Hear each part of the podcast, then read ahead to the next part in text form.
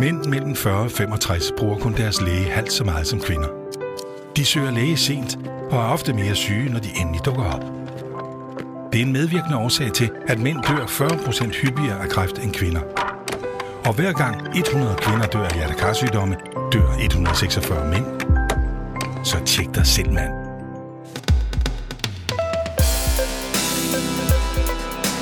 Og det må vi så sige, selvom det er tungt, så tror jeg stadigvæk på, at det er lettere at ændre sundhedsvæsenet, end at ændre mænd. Hvis jeg er ved at dø, så må jeg nok hellere komme op.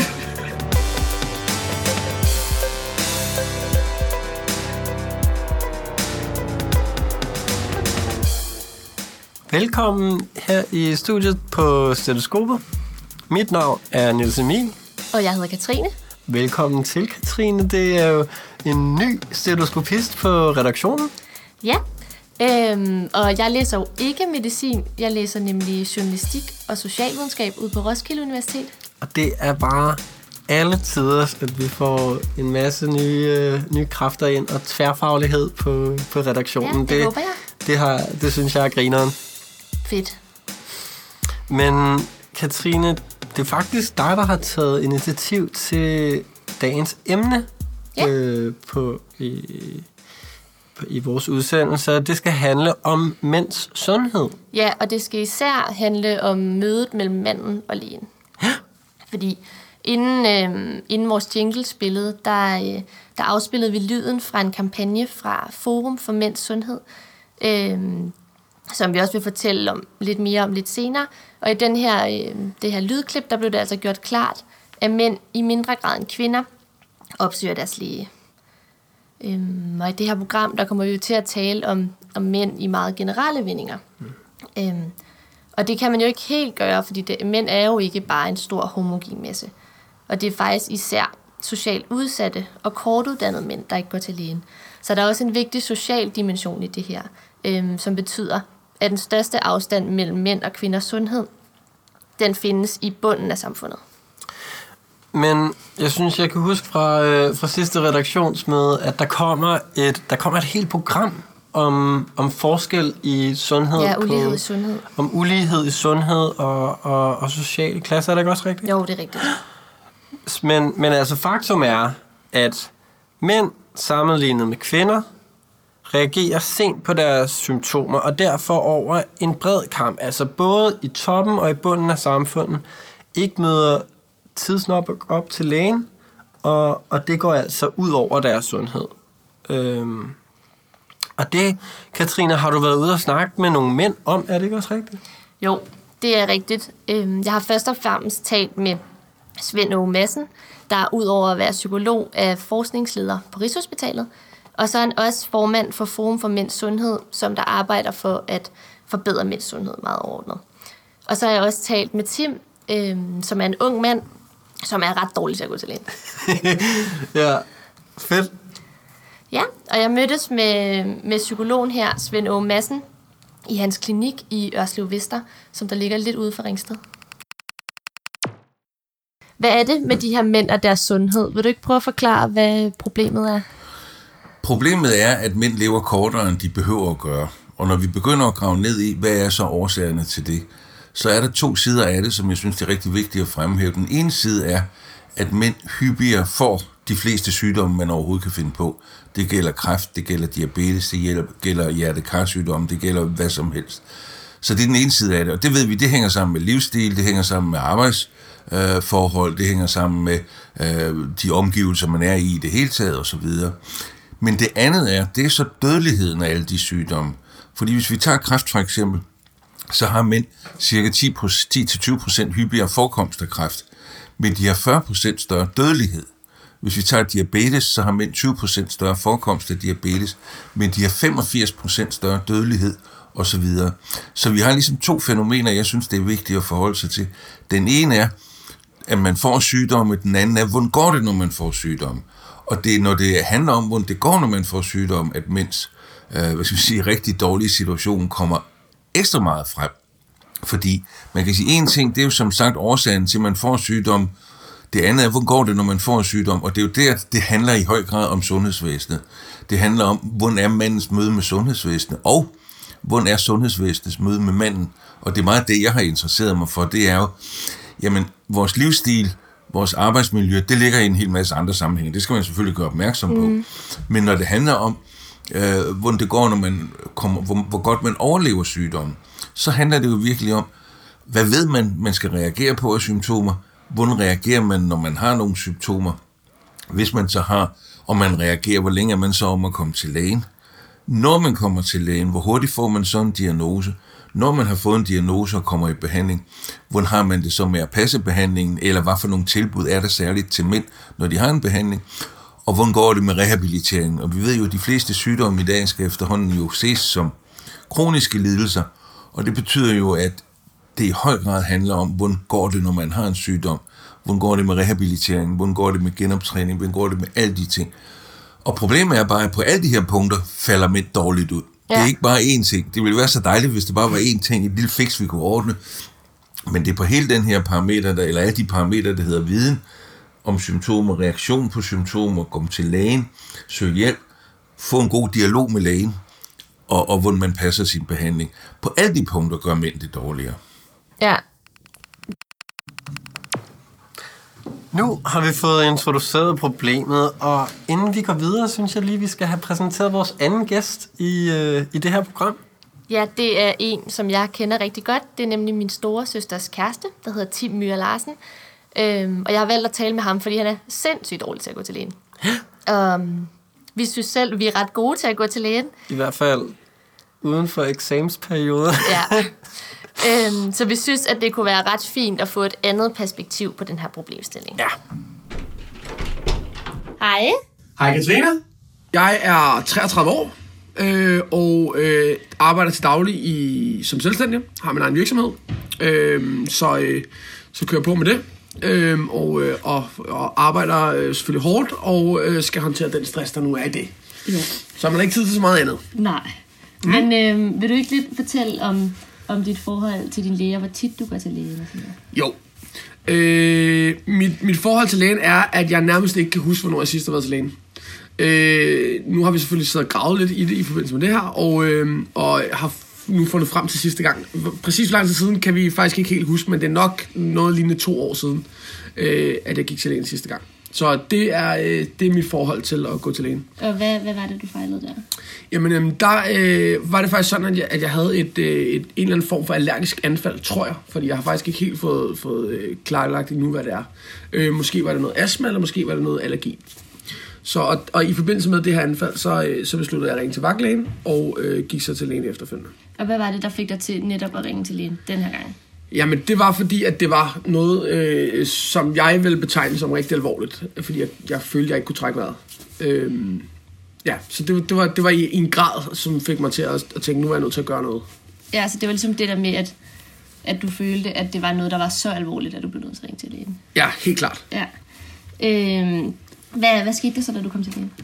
Jamen, øhm, så øh, kom jeg til lægen og, og, og, og fik taget nogle forskellige tests deroppe, øh, som, som øh, nogle, nogle øh, hvad hedder det, vejrtrækningstests, og, øh, og øh, skulle så vel, vente nogle uger efterfølgende med at få resultatet af dem, og skulle så op til en konsultation og høre, hvordan det så var gået. Og hvordan gik det? Øh, Eller hvordan gik den anden konsultation? Ja, jamen øh, den, den gik sådan, øh, at øh, der, der var faktisk lidt for- forvirring hos lægen om, hvordan resultatet i virkeligheden var blevet. Og det var vist ikke så entydigt, at man kunne sige med sikkerhed, hvad det var. Okay. Men der kunne godt være tegn på øh, en eller anden form for problemer med, med allergi. Nu kan du selv høre nu, jeg kan næsten ikke engang huske præcis, hvad det var, jeg fik fortalt. Øh, men, men noget, noget astma-allergi-agtigt. Og øh, de sagde så til mig, at jeg skulle komme igen til sommer og få taget en ny test, øh, som, øh, som så skulle påvise, om der var et enkelt problem. Okay. Ja, Og, hvordan, og den der anden gang? og det fik jeg så ikke gjort. Nej, det fik du så ikke Nej, det fik jeg så ikke gjort. Okay. Hvorfor kom du ikke igen? Ja, men det gjorde jeg jo ikke, fordi at øh, nu går det jo meget godt. Ja. Så, så nu tænker jeg, at nu, øh, nu, nu, øh, nu er det jo ikke et alvorligt problem lige nu.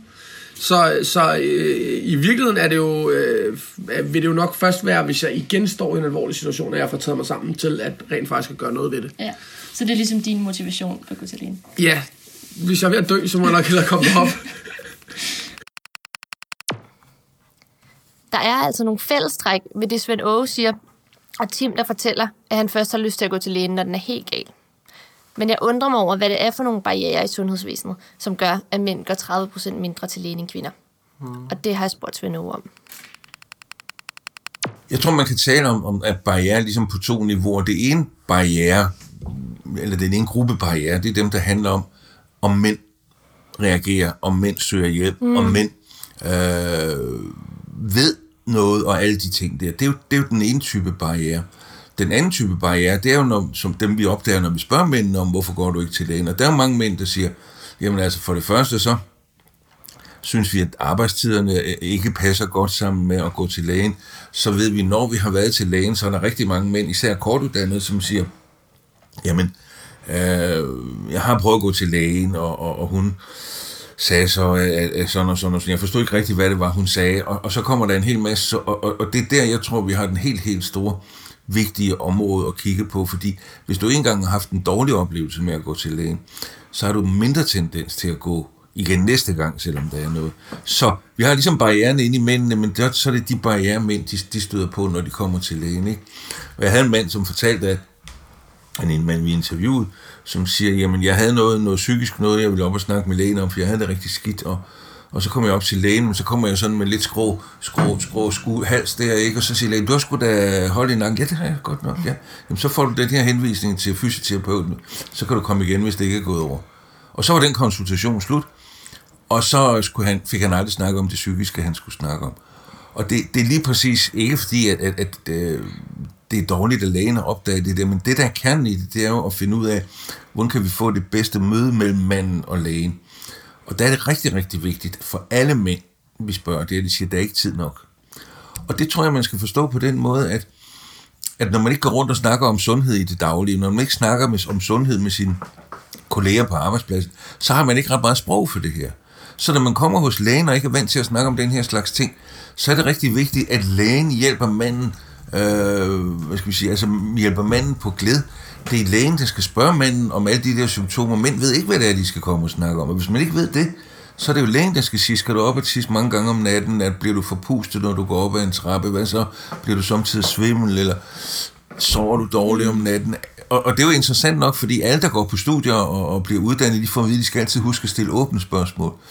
Men for mange mænd er det vigtigt at stille ikke lukkede spørgsmål, men konkrete spørgsmål. Fordi mænd ved ikke, hvad det er, han skal forholde sig til. Og derfor har vi virkelig behov for blandt på grunduddannelserne hos læger, sygeplejersker og andet sundhedspersonale at finde ud af, jamen samtidig skal man kommunikere anderledes til en mand end til en kvinde, og, og, og, og samtidig så, så øh, hvad skal man sige, så er det, er det lægens viden, der ligesom skal drive samtalen frem. Noget andet er selvfølgelig, om mændene overhovedet kommer til lægen, og det ved vi jo godt, at, at mænd synes, det er svært at gå til lægen. Derfor ved vi også, at det viser undersøgelser, at det næsten altid er konen, der sender manden afsted til ja. lægen. Og når manden kommer op til lægen, så siger han jo altså, ja, min kone synes, jeg skulle have undersøgt det her, og dit og dat og det er jo fint nok. Men problemet er jo også, eller lad mig lige nævne en, en, en læge, der fortalte mig den her historie, der kommer en mand op til ham op i konsultationen, lægen siger, at jeg skulle sidde ned, og velkommen til. Hvad drejer det sig om? Jo, min kone synes, jeg skulle komme, siger manden. Så okay, siger lægen. Hvad, hvad, hvad, hvad, hvad er der så galt? Og så bliver han så pludselig fjern i blikket og siger, må jeg lige låne telefonen et øjeblik? Og det er altså en rigtig historie. Og det har jeg så fortalt til nogle læger, jamen det oplever vi da tit. Det er da tit, der kommer en mand op og ikke ved, hvad det er, hvorfor han er kommet. Svend fortæller, at mange mænd har svært ved at tale om deres sundhed. Det kan Tim bekræfte. Nej, det tror jeg ikke. Det, det er ikke rigtig noget, vi deler med hinanden på den måde der. Det, øh, det er i hvert fald ikke, ikke i min vennekreds, er der noget, vi... Altså, altså, det kan måske være med ens allernæreste venner. Altså hvis det er et eller andet, man, man, man har tiden til pludselig at sidde og have en lang, dyb samtale, og man ligesom har været igennem de sådan gængse emner, at man så kommer til, nej, jeg har også. Men det er virkelig langt nede på listen. Altså, der tror jeg, det tror jeg mere er, måske i virkeligheden man deler mere med, hvis man har en kæreste eller en mor i virkeligheden, eller øh, en af det andet køn. Jeg ved det ikke. Ja.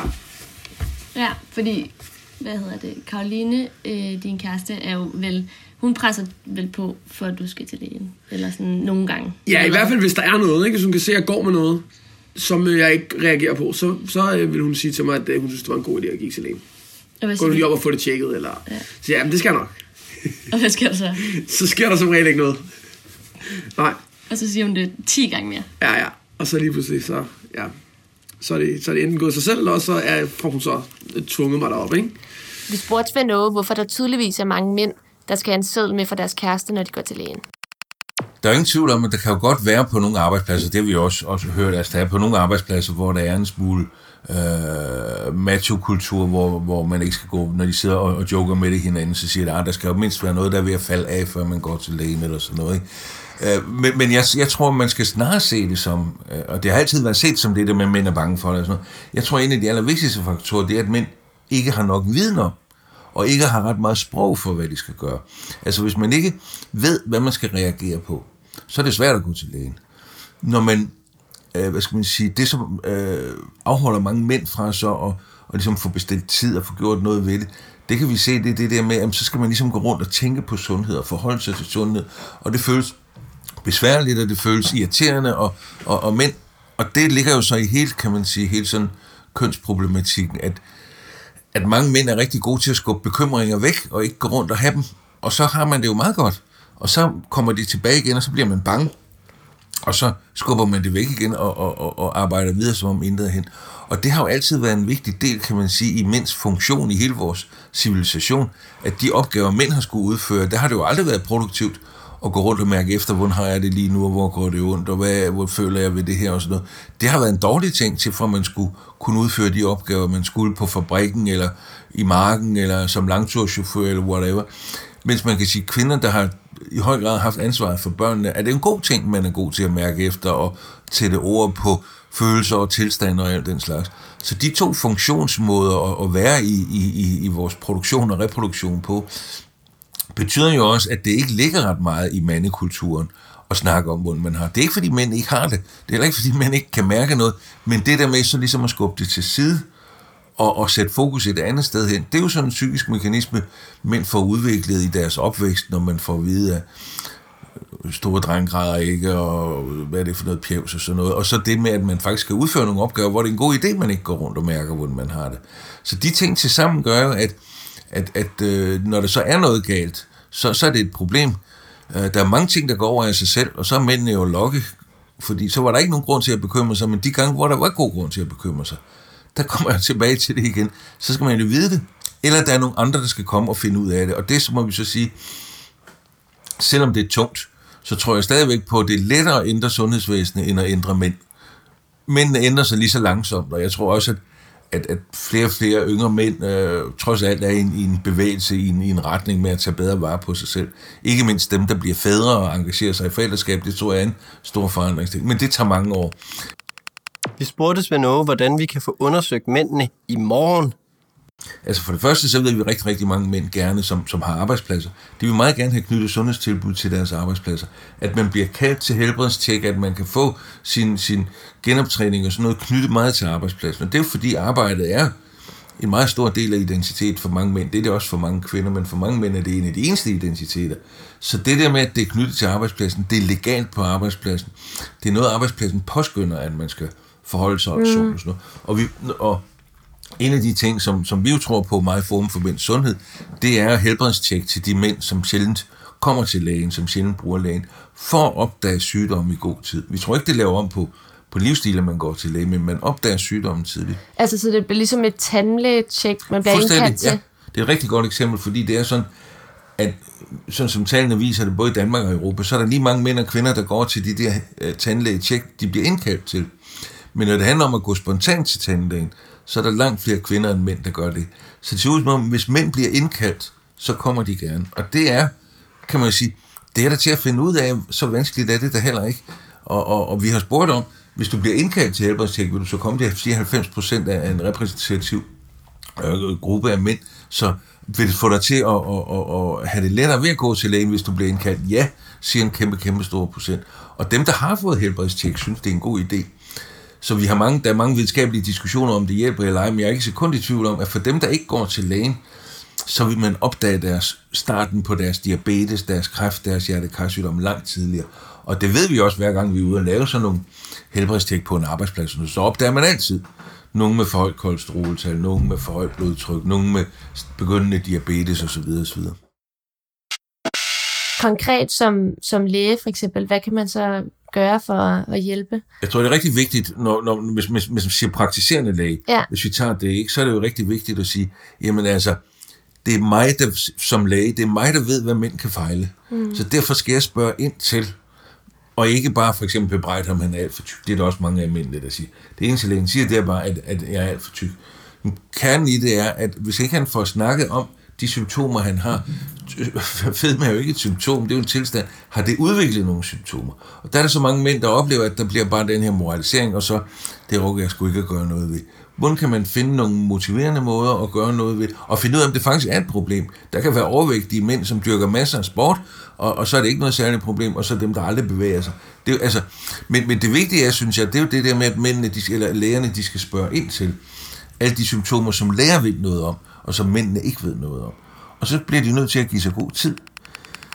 Svend Åge gav også råd om, at man skal huske at spørge til mandepatientens personlige liv.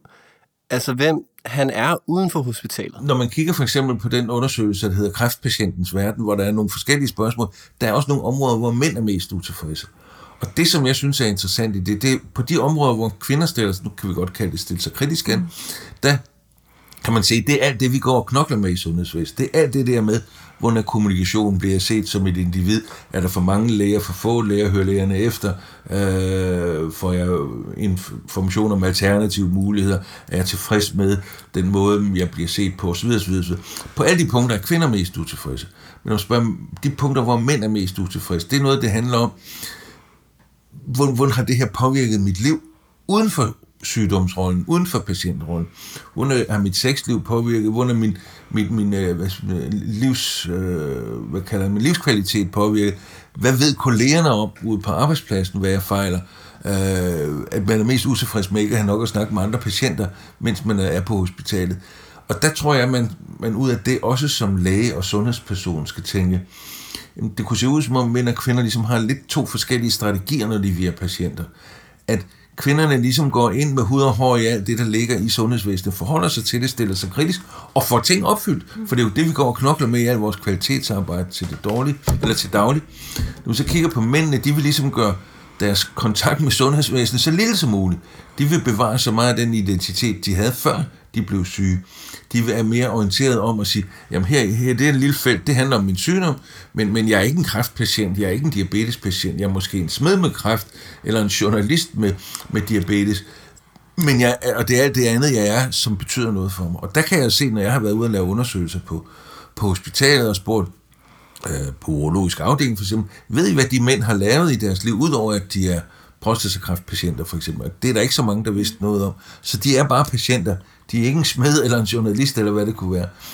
Øh, og så har jeg spurgt mændene også på afdelingerne, er der nogen, der har spurgt dig om, hvad, hvad, hvad, hvad du laver ud over det? Og det er der mange af dem, der siger, det de aldrig blev spurgt om.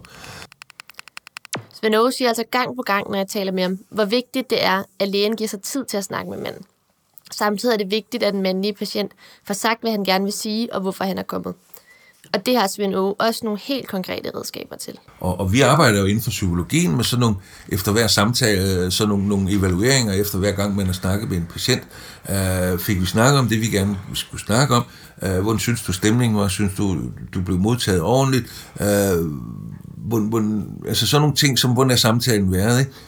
Og, og spørge om det hver eneste gang. Og det foreslog jeg så i lægegruppen inde på Rigshospitalet en gang, og de var ved at besvime af skræk ved tanken om, at de skulle evalueres for deres måde at snakke med patienter på. Men det tror jeg kommer til at bryde igennem, og jeg tror, det er en rigtig, rigtig god idé. At man altid bagefter fik vi snakke om det, du egentlig gerne vil snakke om. For eksempel bare husk at stille det spørgsmål. Ikke?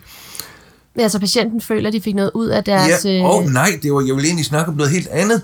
Altså nu har vi snakket om det der hold i nakken, ja, men, men så slutter man lægen så af med at til at sige, og var det det, du gerne ville snakke om? Jeg, nej, jeg kom for noget helt andet. Jamen det er jo fantastisk vigtigt at finde ud af, for det hold i nakken går nok over, men hans psykiske problemer kunne være meget vanskelige og, og, og, og problematiske. Så det er nogle af de eksempler, som jeg synes er der. Øhm, det at blive trænet i at skabe den situation, hvor, hvor, hvor man ligesom øh, patienten føler, at, at, at nu har vi en dialog, nu er vi på, på bølgelængde og kan snakke med hinanden. Har du forstået det, jeg sagde for eksempel, er en rigtig vigtig ting at spørge øh, om. Og det ved vi jo godt, at, at, at læger, de kan godt have øh, tendenser til, det har alle faggrupper til at snakke internt fag, og det skal man bare overhovedet ikke i forhold, slet ikke med folk uden en uddannelse. Så det er en meget, meget vigtig ting der. Så det der med, og det tror jeg bare, og håber jeg, kommer ind i grunduddannelser og kommer ind i videreuddannelser, helt den der kommunikative side. Dem, som er gode til at snakke, de skal nok klare sig. Dem, som ikke er så Altså dem, der er gode til at snakke om følelser og, og snakke om, hvordan de har det. tilstande, Ja. og, at det er sgu det her ben, og det har gjort Ja. ondt nu i 14 dage nøjagtigt, Ja. og, og det gør ondt For det er der jo også her- nogen, der er. Ja, selvfølgelig er der, Ja. det. selvfølgelig er der det. Der er også mænd, der overlever, gudske tak og Ja. lov, men de overlever bare mindre end kvinder gør. Ja. ikke? Og det, altså, nu tænker jeg, at diabetes er jo en virkelig, virkelig, virkelig vigtig ting. Der er jo mange, der snakker om, at vi har 300-400.000 øh, diabetes, der mm. kommer op her i de, eller diabetes øh, patienter eller lidelser, eller hvad vi skal kalde det, der kommer op her i de kommende år. Og når mænd har den her øh, totalt markant større dødelighed af diabetes end kvinder, det er der ikke noget som helst, der siger, at det, det skulle de have. Så er det jo rigtig vigtigt, kan man sige, i forhold til alle de ting, der er omkring diabetes. Op, det vigtige er, et, at opdage det tidligt, få stillet diagnosen tidligt, kom tidligt i gang med behandling, det ved vi, og så pas behandlingen godt. Hvad for noget kan man gøre for, at mænd når jeg er ude på en arbejdsplads og spørger om, øh, en mandearbejdsplads, spørger, hvor mange af jer her ved egentlig, hvad symptomerne på diabetes kunne være, så er der tre, der rækker fingeren i vejret, det er dem, der allerede har fået diagnosen diabetes. De har bare ikke fortalt til de andre.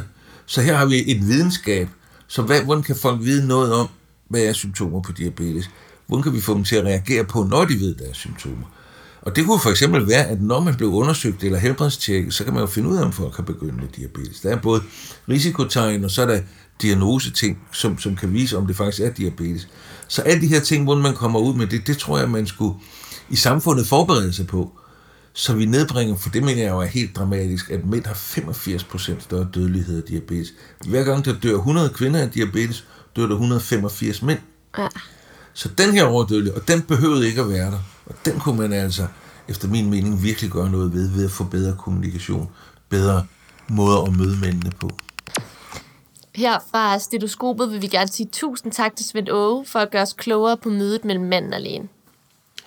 Og hvis nogen af jer lyttere har fået blod på tanden for mandesundhed, så kan vi på det varmeste anbefale, at man klikker sig ind på sundmand.dk.